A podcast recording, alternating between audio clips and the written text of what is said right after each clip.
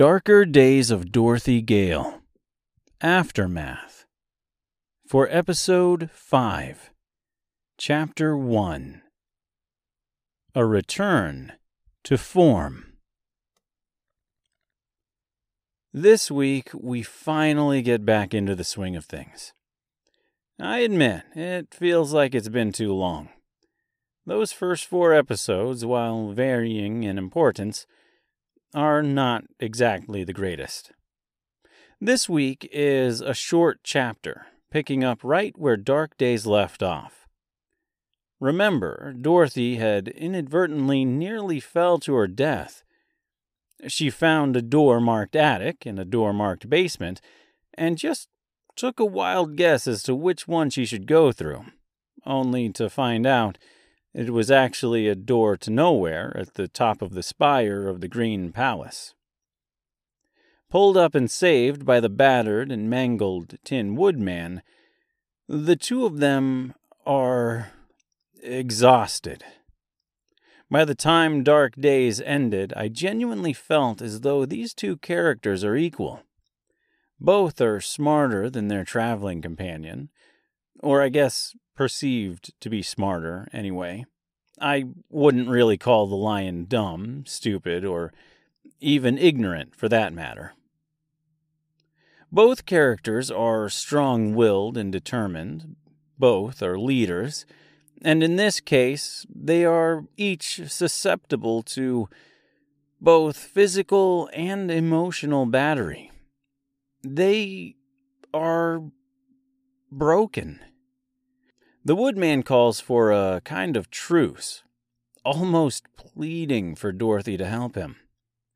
Dorothy, however, is quick to figure out his curse might not make him eligible to inherit the ring and bracelet. He likely doesn't care about the glasses. At this moment, though, Dorothy is just as tired, maybe even more so, being a mere human and all. Too broken, too damaged, too worn out to even try getting back home. She's also very spiteful. The woodman asks if she is with him or against him. She is against him. Always against him. Faced with the fact that the only people that ever seemed capable enough of helping her are dead, and the fact that she can't seem to escape the woodman's wrath and rage, she jumps from the spire. I consider this to be somewhat rationalized by her as being something noble, not merely giving up. But suicide is not noble. The woodman is flabbergasted and speechless as he watches his hopes of finding his wife disappear into the clouds below, surrounding the spire. And so truly begins the story of darker days of Dorothy Gale. If I missed something, or failed to address something you feel I should have, by all means let me know.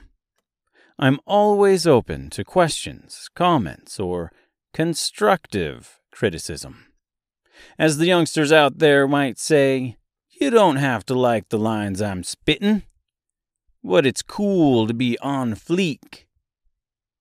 That's what the young people say, right? I'm totally hip, aren't I? Anyway, you can always contact me on Twitter. It's at Dark Dorothy G via the electronic mail, Dark Days of Dorothy Gale at Outlook.com. You can find me on the Insta. Ugh, God, I feel gross just saying it that way. It's the Ordinary Sun. That's S U N, by the way. And of course, there's always the official Dark Days of Dorothy Gale website, ddofdg.com. As of this recording, it has some cool Dark Days of Dorothy Gale merchandise, and a collection of artwork, such as photography and sketches. At the moment, I'm not planning on making any Darker Days of Dorothy Gale merchandise. Also, I've pulled Darker Days from Amazon. At this moment, I don't want to charge people for the experience of this story. You also won't be hearing any ads in this show either. And I've removed them all from past episodes as well. Not that there were a lot, pretty much just one for Anchor that I never actually got paid for.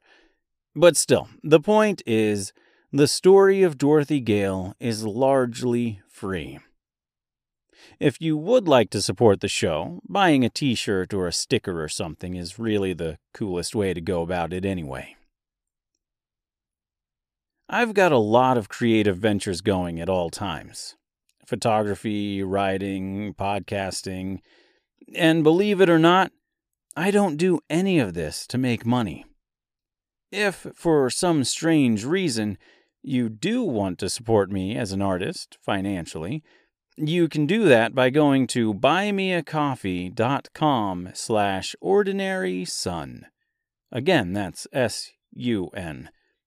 If you do, I'll give you a shout out on a unsuccessful and obscure podcast. If you don't want to donate to this cause, that's totally fine too. I'm happy to do this either way. Come back next week for Chapter 2 The Man with the Spring Heels. Thanks for listening. I love you all.